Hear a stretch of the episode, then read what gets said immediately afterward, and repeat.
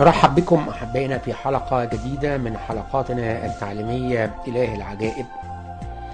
وعنواننا أبارك الرب في كل حين تسبيحه دائما في فمي.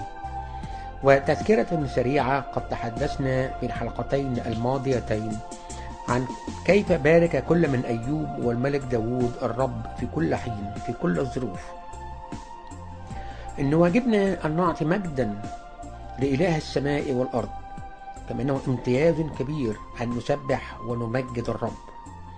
وعلينا أن نتذكر فإن الله صالح وكل أعماله صالحة. دعونا نتعلم كيف نقترب من الرب الإله. ونحن ندرس الجزء الثالث من أبارك الرب في كل حين. في الحلقة الماضية تطرقنا إلى أن أيوب لم يكن يستيقظ باكرا فقط ليسبح الرب بل في كل حين كان يعطي الرب مجدا ويسبحه إن أيوب كان عابدا حقيقيا للرب. وعرفنا أن كل شيء يأتي بالتدريب مثل أي شيء آخر. لأنه بدون تدريب لا نحقق شيئا ما. ونتذكر أيضا أننا علمنا أنه من العهد الجديد بألا نعطي أجسادنا للنجاسة بل للقداسة. لأنه سنستخدم هذه الأجساد لسيدنا ومخلصنا الرب. فعندما جاء إبليس ليشتكي أيوب كان الله على علم تام بأن أيوب لن ينكره. تماما مثلما علم يسوع أن بطرس سيخونه سينكره. إلا أنه ليست هذه هي النقطة. أن النقطة الأساسية التي نريد أن نتعلمها هو أن نقترب من الرب وأن نفعل مثل أيوب. خلينا نقرأ مرة أخرى الإصحاح الأول في أيوب والأعداد من 12 إلى الثاني والعشرين. الإصحاح الأول من الثاني عشر إلى الثاني والعشرين. فقال الرب للشيطان هو ذا كل ما له في يدك وإنما إليه لا تمد يدك. ثم خرج الشيطان من أمام وجه الرب.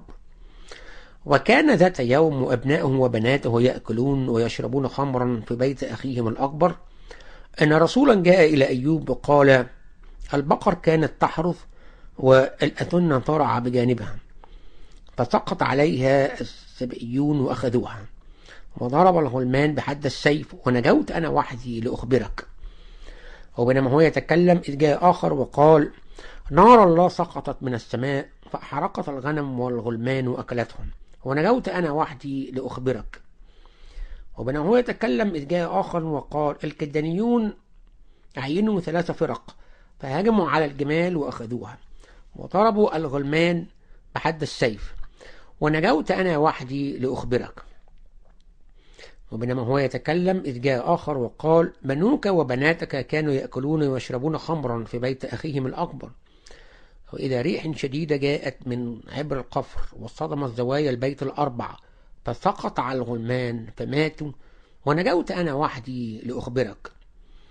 فقام أيوب ومزق جثته وجز شعر رأسه وخر على الأرض وسجد وقال عريانا خرقت من بطن أمي وعريانا أعود إلى هناك. الرب أعطى والرب أخذ فليكن اسم الرب مباركا. بكل هذا لم يخطئ أيوب ولم ينسب لله جهالة. ماذا نرى من هذا النص أحبائي؟ ماذا كان رد فعل أيوب عندما فقد كل شيء؟ بالمعنى العمل اليومي كل شيء تماما فقده. مثلما نقول فقد سيارته ومنزله. فقد أولاده وأصبح رصيده في البنك صفرا. وعلى الرغم من كل هذا نجده يبارك الرب قائلا مبارك اسم الرب. لقد اختار أيوب بوضوح أن يبارك الرب دائما وفي كل حين. فهذا هو أسلوب الحياة التي نريد أن نحياها. هو نفس أسلوب أيوب إلا أن هذا لا يتآتى بدون تدريب والتعود عليه. أحبائي إن هذا التدريب يأتي من القلب وليس مجرد عمل روتيني أو تعويذة. إن تدريب قائم على الثقة في الرب ومن ثم نباركه. قائم على الثقة ومن ثم نباركه. ومن هنا نرى أنها مباركة ليست من الشفاه فقط بل انطلق أيوب وخر أمام الرب في عبادة حقيقية. ثم نتحرك إلى شيء آخر من خلال الإصحاح الثاني ونقرأ مع بعض الأعداد من الأول إلى العاشر. الإصحاح الثاني من سفر أيوب نقرأ من الأول إلى العاشر وهو يعتبر الامتحان الثاني لأيوب. نقرأ. وكان ذات يوم إنه جاء بنو الله ليمثلوا أمام الرب وجاء الشيطان أيضا في وسطهم ليمثل أمام الرب. فقال الرب للشيطان من أين جئت؟ فأجاب الشيطان الرب وقال من الجولان في الأرض ومن التمشي فيها. فقال الرب للشيطان هل جعلت قلبك على عبد أيوب؟ لأنه ليس مثله في الأرض رجل كامل ومستقيم يتقي الله ويحيد عن الشر. وإلى الآن هو متمسك بكماله وقد هيجتني عليه لأبتلعه بلا سبب. فأجاب الشيطان الرب وقال جلدا بجلد وكل ما للإنسان يعطيه لأجل نفسه. ولكن أبسط الآن يدك ومص عظمته ولحمه فإنه في وجهك يجدف عليك. فقال الرب للشيطان هو في يدك ولكن أحفظ نفسه. فخرج الشيطان من حضرة الرب وضرب أيوب بقرح رديء من باطن قدمه إلى همته فأخذ لنفسه شفق ليحتك بها وهو جالس في وسط الرماد.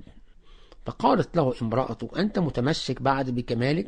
بارك الله ومت فقال لها تتكلمين كلاما كإحدى الجاهلات؟ الخير نقبل من عند الله والشر لا نقبل. بكل هذا لم يخطئ أيوب من شفتيه نص رائع. إلى هذا وأيوب لم يخطئ أحبائي الموقف يبدو ك... ك... ك... كفيلم سينمائي. الشيطان أتى وتحاور مع الرب. الحقيقة التي نريد أن نعرفها وتحدث لنا جميعا وكثير الأمور تقع بدنيانا وتقع في حياتنا لكن لا نعرف الخلفيات فيها لا نرى فيها الشيء الكثير. من خلال هذه الأعداد نرى أن إبليس كان يفعل كل ما في وسعه ليثبت للرب أن أيوب سيقع وسيفشل في علاقته مع ربه. هذا ما كان يحاول إبليس أن يفعله وهذا ما يحاول إبليس أن يفعله بنا دائما. إلا أن الله يعلم عن أيوب تماما وهو الذي قال أنه سيثبت لإبليس إنه على خطأ.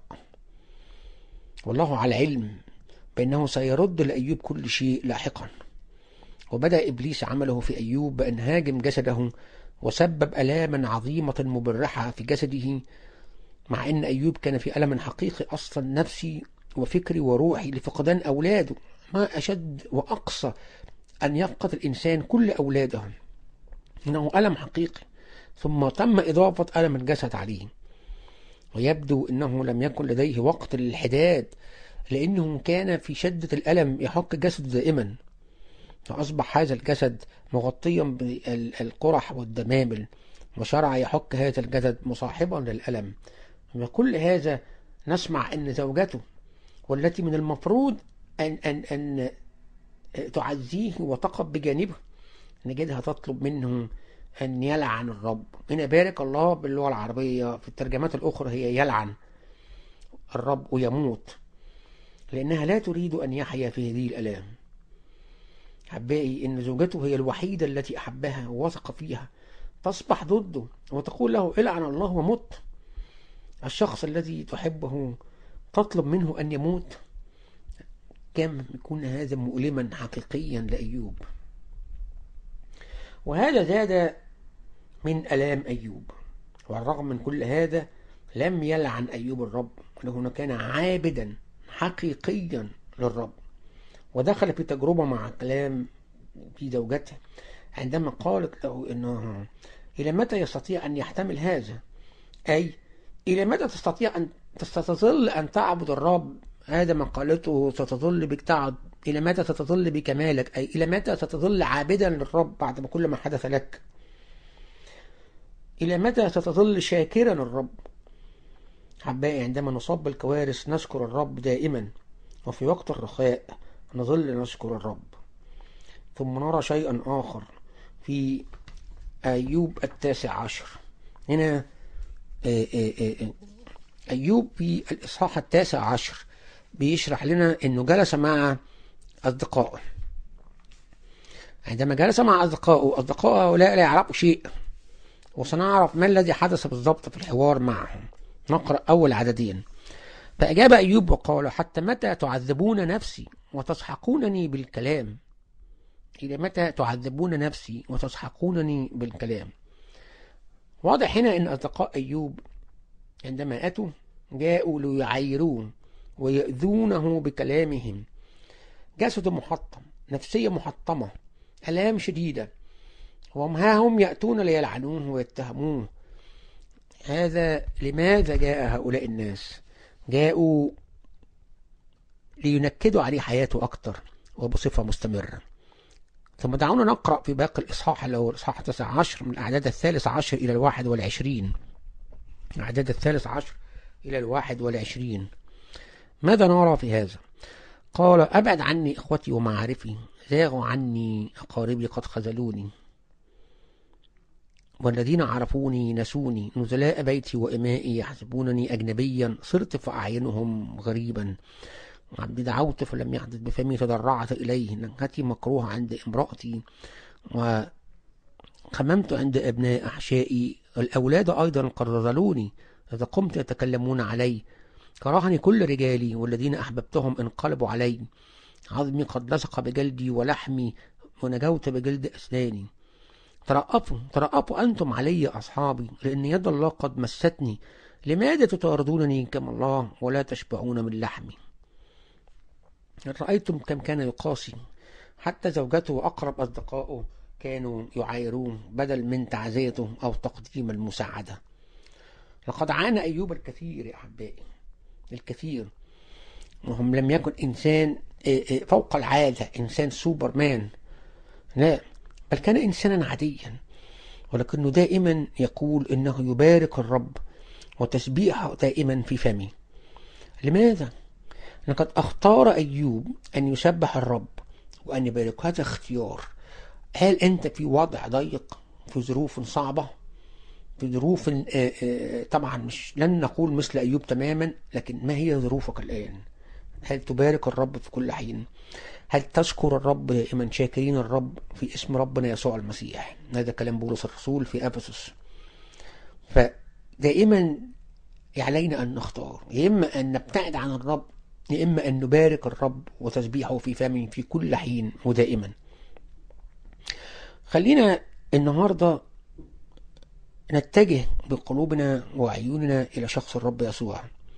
نقول يا رب مهما كانت ظروفنا فنحن معك. نحن نريد أن نسبحك نريد أن, أن, أن نسير معك نريد يا رب أن يكون دائما نسير على هداك. أن خلينا نرفعك في حياتنا يا رب النهاردة في كل وقت في كل حين كما فعل أيوب. هذا ما قاله دعونا نرجع هنا. الأولاد أيضا قد رذلوني إذ قمت يتكلمون علي. كرهني كل رجالي. الناس ابتعدت عنك أمراض هاجمتك لا يوجد لك مال تستطيع أن تستمر في حياتك اليومية. بس عليك أن تشكر الرب. عليك أن تبارك في كل حين. عليك أن تسبحه قد يقول البعض أنا لست أيوب. ليس هذا النقط لكن تستطيع أن تكون. لأننا الآن نعيش في عصر النعمة. عندنا يسوع المسيح وروحه. عندنا إنجيله. عندنا عمل النعمة الخلاصية. هذه كلها أمور لم تكن لأيوب في يوم ما. فجعلونا النهاردة نتقرب إلى الرب.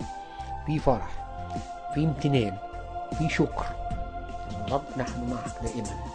يبارككم الرب حباك ويمنحكم نعمة أن تكونوا عابدين حقيقيين له. أرجو مراسلاتنا على شريف كي S H E R I F K at live L I V E dot C A.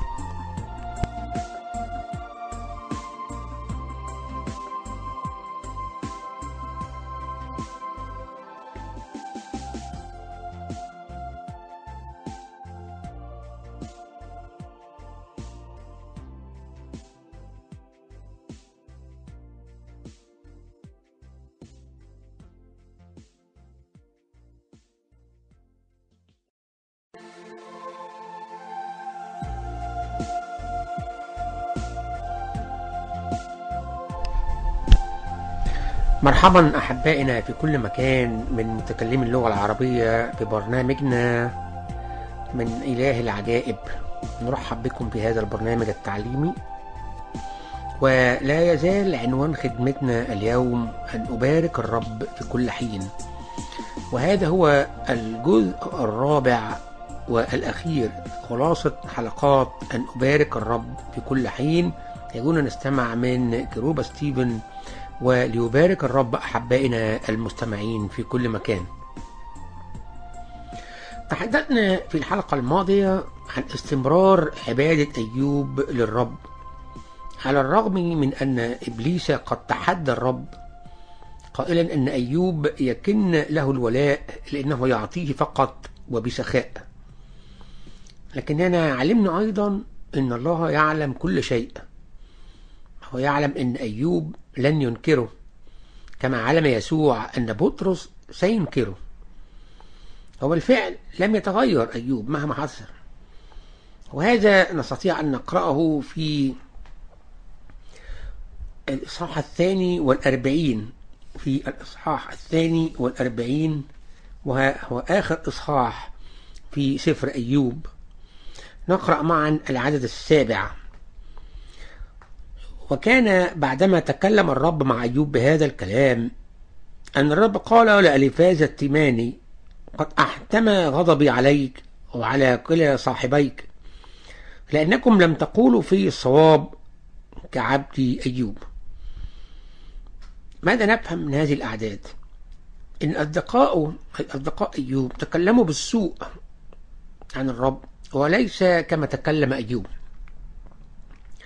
وعلى الرغم من ادعائهم بأنهم أبرار إلا أنهم تكلموا بالسوء على الرب. كثيرا أحبائي ناس تدعي البر وإحنا نقول عنه البر الذاتي وفي نفس الوقت يدعوا على الرب الكثير والخطأ.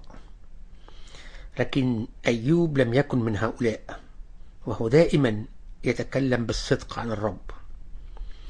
ثم دعونا نقرأ العدد الثامن من نفس الإصحاح الإصحاح الثاني والأربعين. والآن فخذوا لأنفسكم سبعة ثيران وسبعة كباش وأذهبوا إلى عبد أيوب وأصعدوا محرقة لأجل أنفسكم. وعبد أيوب يصلي من أجلكم لأني أرفع وجهه لئلا أصنع معكم حسب حماقتكم أنكم لم تقولوا في الصواب كعبد أيوب. رائع هذا العدد. لاحظ إن الرب برضه هو اللي بيتكلم. لازال هو المتكلم هنا في كل العددين السابع والثامن. طب الإصحاح اللي إحنا بصدده الإصحاح الثاني والأربعين الرب بيشهد بوضوح كأنه يقول لنا هل ترون عبد أيوب؟ مهما كانت الصعاب التي مر بها إلا إنه لا يزال عابدا لي لا يزال مباركا لي في كل حين ولم يتكلم بأي سوء مهما كانت صعابة هذا يا أحبائي يجب أن ينطبق علينا نحن أيضا. يجب أن نجاهد في الرب. يجب أن نحيا حياة ترضي الرب وهي حياة العبادة. كيف نحيا حياة ترضي الرب؟ هذا السؤال. الإجابة هي حياة العبادة أي أننا نسبح الرب نعطي للرب مجدا نخدم الرب في كل مكان نصلي دائما نطلب باسم يسوع. هذه هي من ضمنها دراسة الكتاب نشهد للرب هذه تعتبر العبادة مهما كانت ظروفنا. ونبارك الرب في كل حين. يبقى حياة العبادة حياة المباركة حياة التسبيح دائما في فمنا. لأن بيت الشاهد حسب كاتب المزمور هي تسبيحه دائما في فمه فعندما يكون هذا أسلوب حياتنا فلن يحركنا شيء. مهما كانت الظروف مهما كانت الألام لأننا قد اخترنا بإرادتنا وبقوة الله أن نعبد الرب. ده اختيارنا. اخترنا أن نبارك الرب. وما نتعلمه من قصة أيوب وداود اليوم هو أن الله أمين. لأنه ليس من نوع الآلهة التي تفرح وتستلذ بتعذيب الناس. هذه أمانة هذه أمانة الله لنا ويجب من هنا من داخلنا أن نبارك ونسبح الرب في كل حين. وإذا دققنا النظر إن إخوة أيوب لم يأتوا إليه في البدء بل أصدقاء وعندما أتوا بعد ذلك أتوا بهدايا وبارك الرب أيوب ورد له الكثير من البنين والبنات بنات أجمل من كل بنات الناس لأنه بارك باركه بركة مضاعفة مضاعفة. هذا عن جانب. من جانب آخر سنقرأ الآن من سفر التثنية ونعرف في أمور يجب أن نضعها في أذهاننا وفي قلوبنا بيرشدنا الرب إليها من هذا السفر الكبير سفر التثنية وهو آخر أسفار موسى الخمسة لأن البعض قد يقول أو يعلن ويزعم أنه من الصعب أن نبارك من الصعب أن نبارك الرب في وقت الصعاب. لكن عندما يأتي وقت الرخاء والفرح طبعا نستطيع أن أبارك الرب بدون شك. هذا أحبائي غير صحيح أولا خطأ. ثانيا غير صحيح في كثير من الأحيان ننسى وقت فرحنا أن نشكر ونبارك ونسبح الرب. ننسى. الرب يعلم كل شيء عننا. الرب هو اللي خلقنا هو اللي صنعنا يعرف كل خلايا ويعرف كل عظمة في عظامنا فيعرف كيف يتعامل معنا يعرف كيف نحن نفكر قبل حتى أن نعلن بالقول. فهو يعلم أننا بمعظم أحوال الفرح ولما تستقيم أحوالنا وتعود البسمة وتعود اللي إحنا كنا سألنا من أجله. نستطيع هنا ننسى حتى أن نبارك ونعبد الرب بصورة صحيحة. الرب يعرف طبيعة الإنسان. الرب يعلم طبيعة الإنسان. دعونا نقرأ سفر التثنية آخر سفر من أصفار موسى الخمسة الإصحاح السادس ونقرأ مع بعض من العدد الثالث إلى العدد الثاني عشر. تثنية ستة من العدد الثالث إلى العدد الثاني عشر. فأسمع يا إسرائيل وأحترز لتعمل لكي يكون لك خير وتكثر جدا كما كلمك الرب إله أبائك في أرض تفيض لبنا وعسلا. اسمع يا إسرائيل دائما ننتبه أحبائنا إن إلى عمل عمل سمع الأول. يجب أن ننتبه إلى كلام الرب. اسمع يا إسرائيل.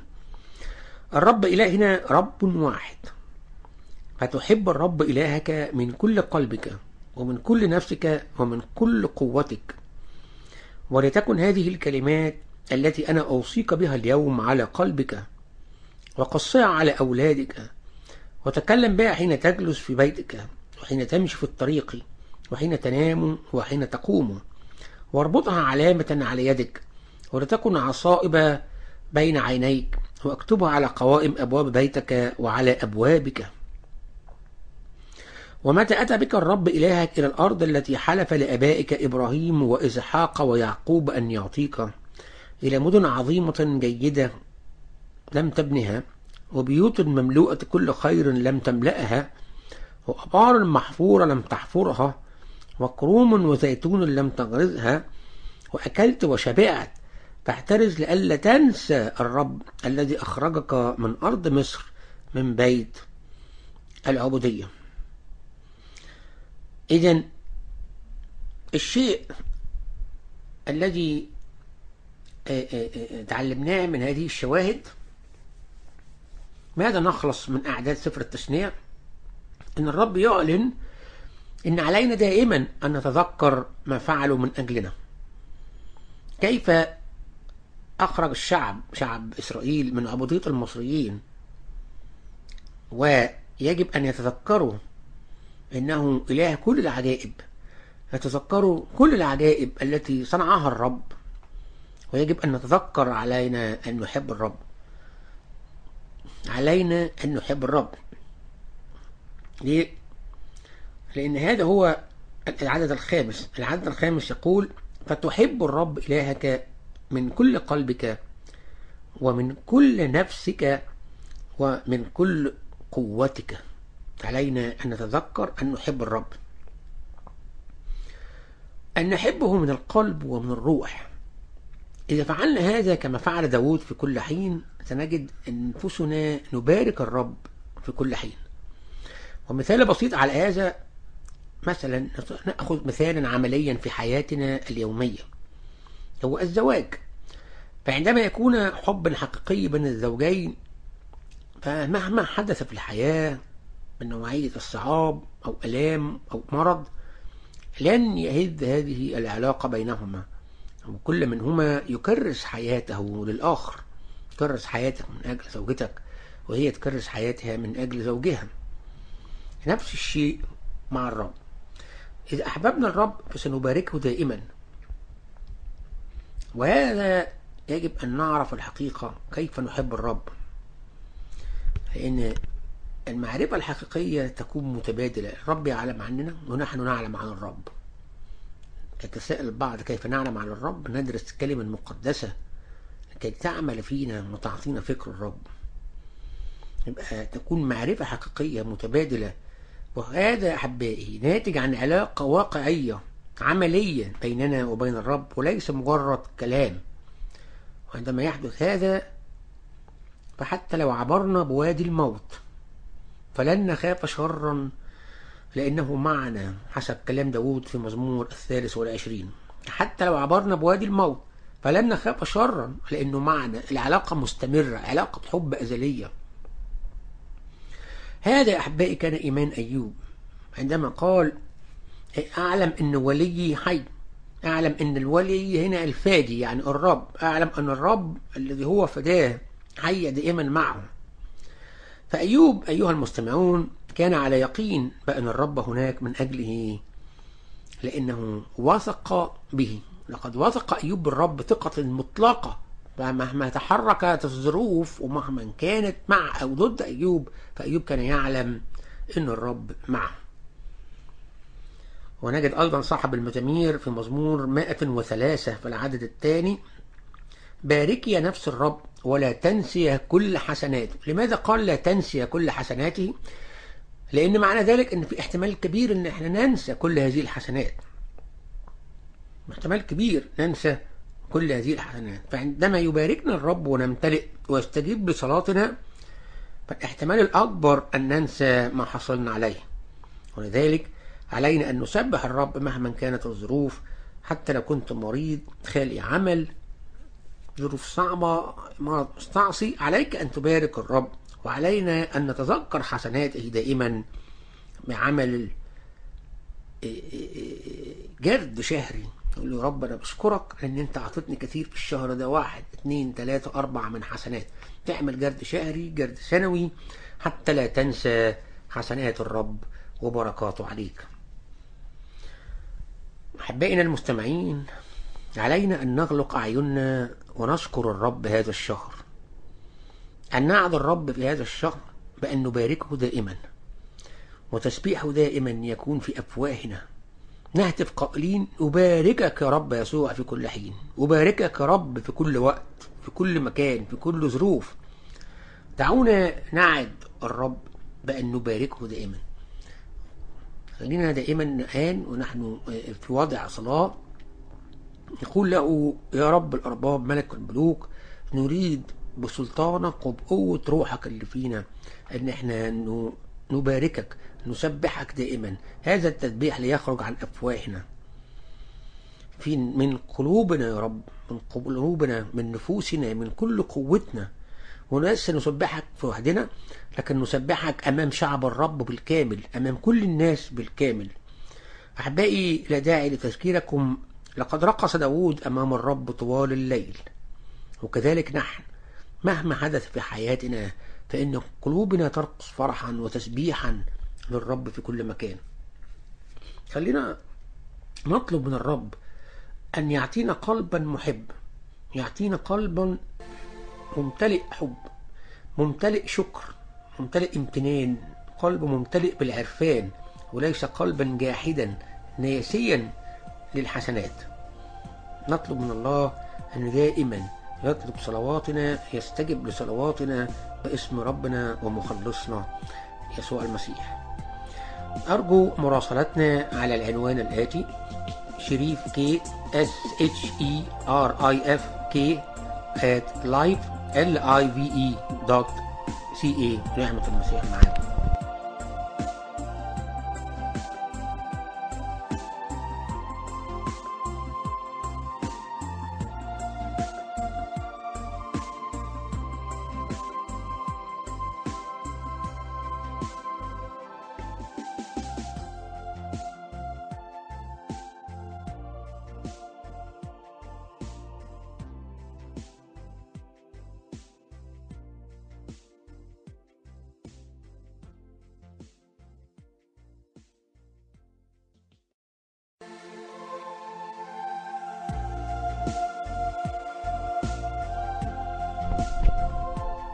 مرحبا بكم أحبائنا في برنامج وحلقة جديدة من برامجنا من أجل مجده البرامج التعليمية التي نمجد الرب يسوع من خلالها. وها نحن نقدم لكم الجزء الثاني من موضوع قم وأشرق. يجب أن نقوم وأن نشرق من أجل مجد الله في وسط هذا العالم المظلم. موضوع حلقاتنا الجزء الثاني من موضوع قم وأشرق. دعونا نقرأ كلمة الله من إنجيل يوحنا الإصحاح التاسع والأعداد. الأول إلى الثاني عشر. يوحنا الإصحاح التاسع والأعداد من الأول إلى الثاني عشر. هنا سنفهم كيف رد الرب يسوع النظر للمولود أعمى. كيف شفاه الرب؟ وسنفهم من هذا الكلام إن المرض لا ينتج عن خطية أي أن مرض هذا الشخص ليس نتيجة خطية. نقرأ مع بعض. وفيما هو مجتاز رأى إنسان أعمى منذ ولادته. فسأله تلاميذه قائلين يا معلم من أخطأ؟ هذا أبواه حتى ولد أعمى. أجاب يسوع لا هذا أخطأ ولا أبواه لكن لتظهر أعمال الله فيه. ينبغي أن أعمل أعمال الذي أرسلني ما دام نهار يأتي ليل حين لا يستطيع أحد أن يعمل. ما دمت في العالم فأنا نور العالم. قال هذا وتفلوا على الأرض وصنع من الطفل طيب طينا وعلى وطلت بالطين عيني الأعمى. وقال له اذهب اغتسل في بركة سلوام الذي تفسيره مرسل. أي تفسير ما هذه البركة معناها مرسل سلوام. فمضى واغتسل وأتى بصيرا. فالجيران والذين كانوا يرونه قبلا إنه كان أعمى قالوا أليس هذا هو الذي كان يجلس ويستعطى؟ آخرون قالوا هذا هو وآخرون انه يشبهه أما هو فقال إني أنا هو. فقال له كيف انفتحت عيناك؟ أجاب ذاك وقال إنسان يقال له يسوع. صنع طينا وطلع عيني وقال لي اذهب إلى بركة سلوام واغتسل. فمضيت واغتسلت فأبصرت. قال له أين ذاك؟ قال لا أعلم. لا النص الآن. لكن دعونا نتحرك إلى نفس الإصحاح يوحنا الإصحاح التاسع الأعداد من الخامس والثلاثين إلى الواحد وأربعين. خامس والثلاثين إلى الواحد واربعين ماذا سنقرأ هنا؟ سنسمع يسوع يتحدث إلى الرجل ويقدم نفسه إليه. أن يسوع يقدم نفسه إلى الرجل. العدد 35 وفيما تبعه فسمع يسوع إنهم أخرجوه خارجا. فوجده وقال له أتؤمن بابن الله؟ أجاب ذاك وقال من هو يا سيد لأؤمن به؟ فقال له يسوع قد رأيته والذي يتكلم معك هو هو. فقال الرجل أؤمن يا سيد وسجد له. فقال يسوع لدينون أتيت أنا إلى هذا العالم حتى يبصر الذين لا يبصرون ويعمي الذين يبصرون. فسمع هذا الذين معه من الفريسيين وقال لهم لعلنا نحن أيضا عميان؟ فقال لهم يسوع لو كنتم عميانا لما كانت لكم خطية. ولكن الآن تقولون إننا نبصر فخطيتكم باقية. النص رائع أكثر من رائع. فماذا يعلمنا هذه النصوص؟ أولا إن لاحظ معايا إن الرجل ولد أعمى يعني لم يرى أي شيء في حياته. رب يسوع تقدم إليه وطلى طينا ثم أمره أن ينطلق إلى بحيرة سوام إلى بحيرة سلوام. ثم يجب أن يعرف الرجل من هو الذي شفاه. قدم يسوع نفسه وعرفه بأنه هو ابن الله. الإعداد دي نقدر نعرف أنه يسوع أعلن عن نفسه وعن ذاته من هو؟ هو الله الحي ابن الله. هنا معناها بيتكلم عن لاهوته يتحدث عن لاهوت الذات أي أن الله في الجسد ابن الله هنا معناها الله في الجسد. هذا المولود الأعمى لا يعلم أي شيء عن يسوع سواء جسد سواء لاهوت سواء لم يسمع عنه مطلقا. لم يره في حياته لأنه لم يكن يرى أي شيء في حياته لأنه ولد أعمى. بل لم يكن يعرف عن يسوع ومن هو يسوع عندما طلب منه الرب أن ينطلق إلى سلوام ليغسل عينيه. لقد كان أعمى طوال حياته. إلا أننا قرأنا أن يسوع قال أنا نور العالم طالما أنا في العالم. إن هذا النور هو يسوع المسيح. جاء ووقف أمامه ووضع الطين على عينيه. أمره بأن يذهب ويغسل عينيه فأطاع. ولكن تخيلوا معي لحظة إنه لم يذهب أو تساءل من أنا الذي يطلب؟ وماذا يفعل بعيني؟ لن أذهب أنا لا أعرفك كيف تطلب مني هذا الشيء؟ هل, هل تظن أن أنا مختل عقليا؟ لا أصدق كلامك بأن تضع بعض الطين على عيني ثم أنطلق إلى الماء لأغسله تخيل هذا حدث ولم يذهب ولم يؤمن ب... ب... أو لم يطع فعل الأمر أن ينطلق إلى الماء. إلا أن الرجل لم يفعل هذا بل انطلق في طاعة ففتح الرب عينيه. أحبائي يسوع يأتي إلينا ويقول لنا مهما كانت ظروفكم قم وأشرق اليوم. انطلق وأشرق اليوم.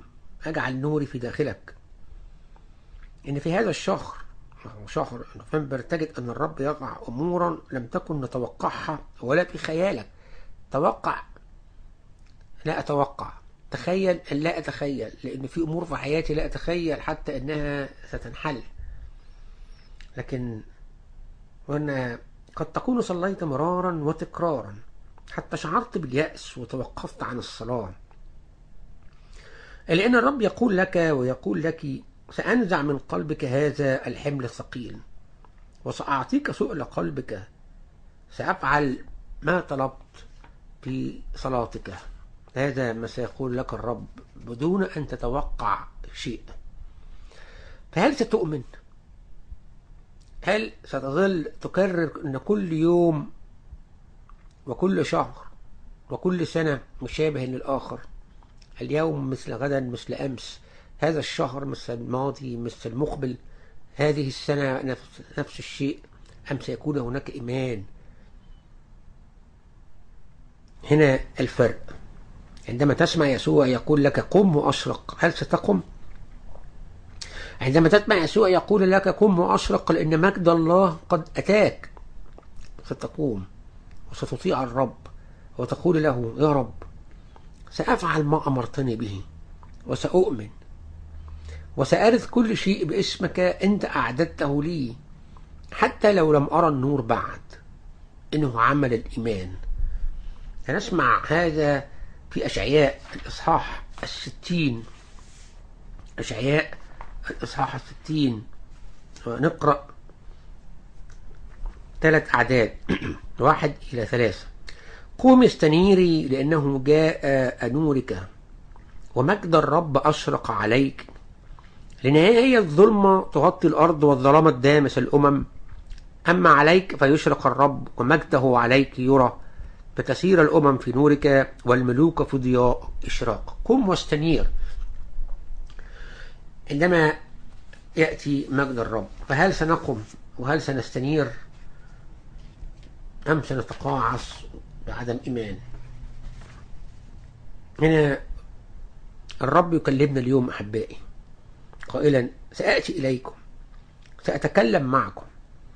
سأدحرج حملك الثقيل بعيدا. سأدحرج أحزانك بعيدا. وسأدحرج أثقالك من على كاهلك بعيدا. ولا يزال الرب يتكلم في كل يوم. ويعدك بأنه سيجعلك تشرق لو قمت أي أمنت وأطعت. وشيء آخر نريد أن نتكلم فيه قبل نهاية خدمتنا أحبائي. لماذا؟ أي لماذا يريدنا الرب أن نقوم وأن نشرق؟ اسمع الرب في موعظة على الجبل متى الإصحاح الخامس. متى الإصحاح الخامس؟ وسنقرأ العدد السادس عشر.